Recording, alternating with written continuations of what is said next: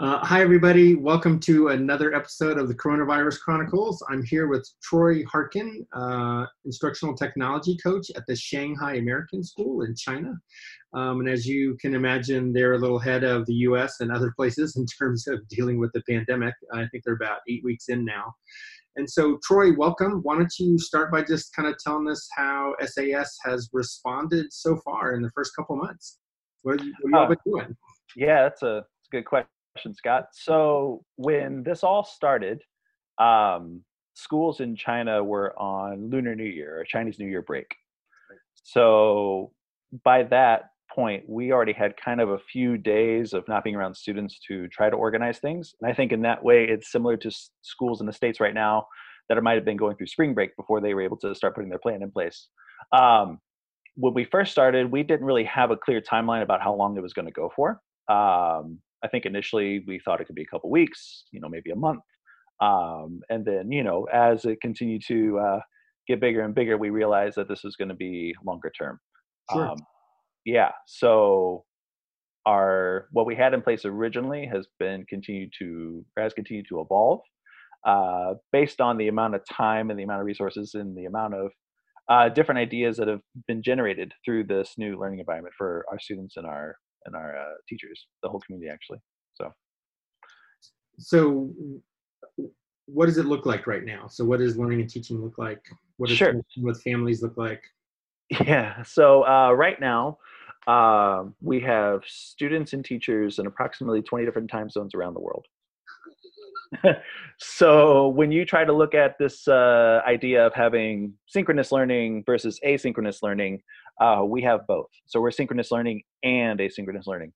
Uh, so what that looks like is uh, teachers are holding uh, online classes. Um, you can call them office hours or drop-in sessions or what have you. Um, but a lot of teachers are holding classes using Microsoft Teams uh, for the middle school and high school, uh, and then also using Zoom in the elementary school. Um, and so students get to interact with their teachers for about two hours a week. Uh, and the teachers, based on where we are in the world, is normally like one in the morning and one in the evening, someplace. So that way, all students are able to access uh, resources and face-to-face time with teachers. Right. Um, in addition to that, we also have upskilled a lot of our staff on our learning management system platforms, uh, which is a mix of Schoology, Seesaw, uh, Office 365, uh, in order to get them uh, up to a point where they're able to deliver uh, effective uh, online teaching for so, students, either synchronously or asynchronously. Got it. And have you know one of the things that's been interesting me, to me as I talk with folks is that they're really worried about losing families or kids who just kind of like drop out, they like disappear. Yeah. They go black. Has that happened at SAS, or you it, feel like it, you've got most of your family still with you? we have a lot of our families still with us. Uh, the community has been pretty solid overall. Um, some of the things that have worked for us is we've developed tracking systems to see when students are able to get online, uh, also finding out where they are in the world, uh, what subjects are they, you know, struggling with, what, what subjects are they doing fine with, and we do that in coordination with our uh, student support services team. Okay. Uh, so we have counselors all the way through elementary through high school, and there's a team of them, and through them and uh, the heads of school for each division, they've been reaching out to families that have been, you know, either we felt like we haven't been able to reach them as teachers or feel disconnected in some way just to figure out what's going on um, and so by this point everybody's been in contact uh, at least a few times uh, for, for one thing or another and we've um, yeah continued to try to support the community on all sides mm. uh, mm-hmm. through uh, i guess letters from the, the heads of school uh, going out to families individually uh, updates on a weekly basis from a few different people and we're really trying to foster this recognition that yeah our learning style uh, what we see day to day has very much changed for a lot of families um, yeah.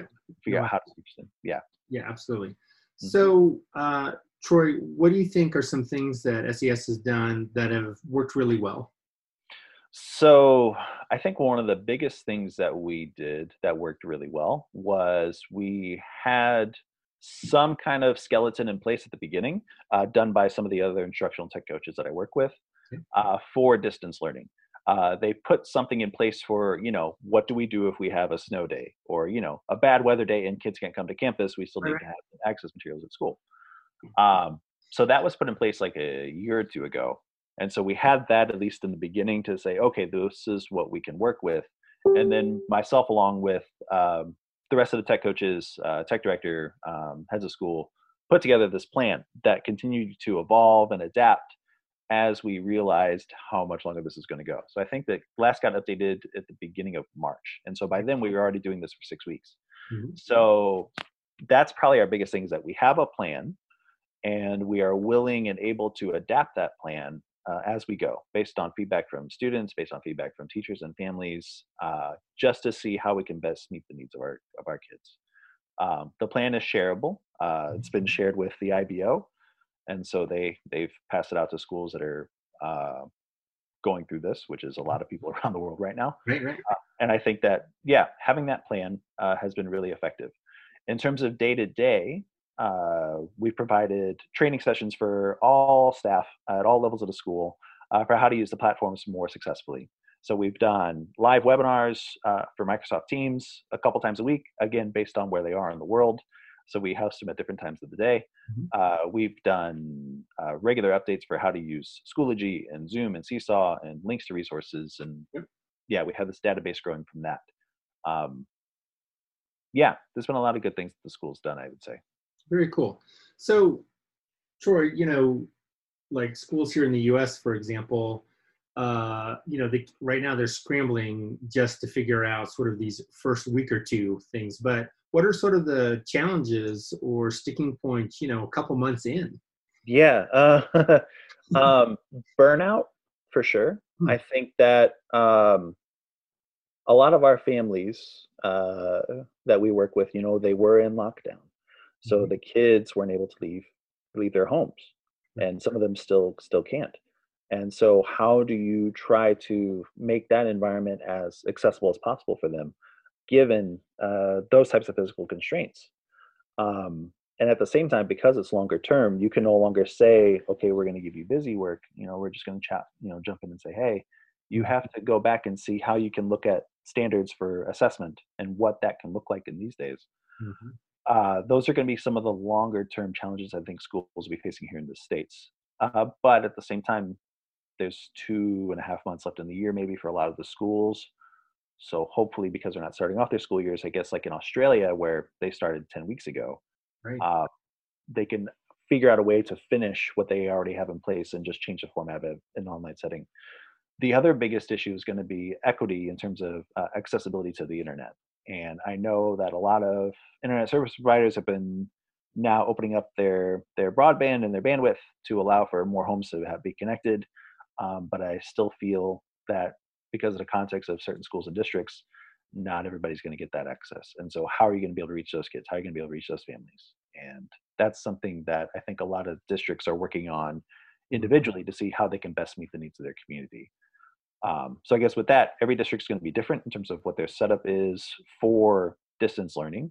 Um, and they have to figure out what resources do they already have that they can just really utilize to their to their maximum potential uh, that's what we had to do yeah no fair enough and you know i was reading recently about you know sort of this idea that because we don't have a national curriculum right mm-hmm. that we can't broadcast out to like you know the statewide or nationwide right lessons or activities because every school or every district is different and so you know even you know international baccalaureate could theoretically create some common you know activities or right. instructional work that could be broadcast out to all IB schools but uh, the individuality of the different locations and school settings uh, really puts the burden on the local people doesn't it if, uh, it, it does it, it very much does and even for the IB, like they can really, if they ever tried to attempt to do that, I think could only do it for the diploma level kids. So right.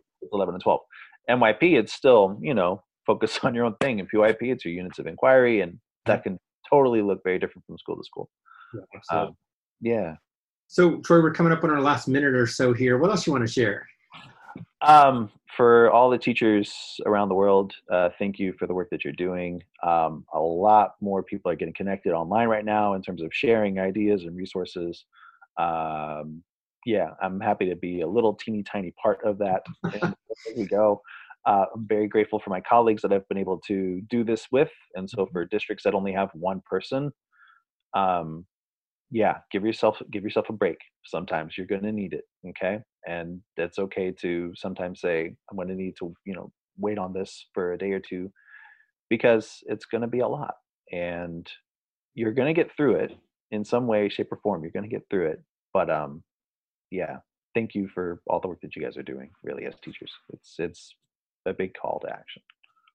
Troy, that was awesome. I can't end this episode any better than that. Thank you for your time and for sharing what the Shanghai American School is doing. Uh, much appreciated. Thank you very much, Scott.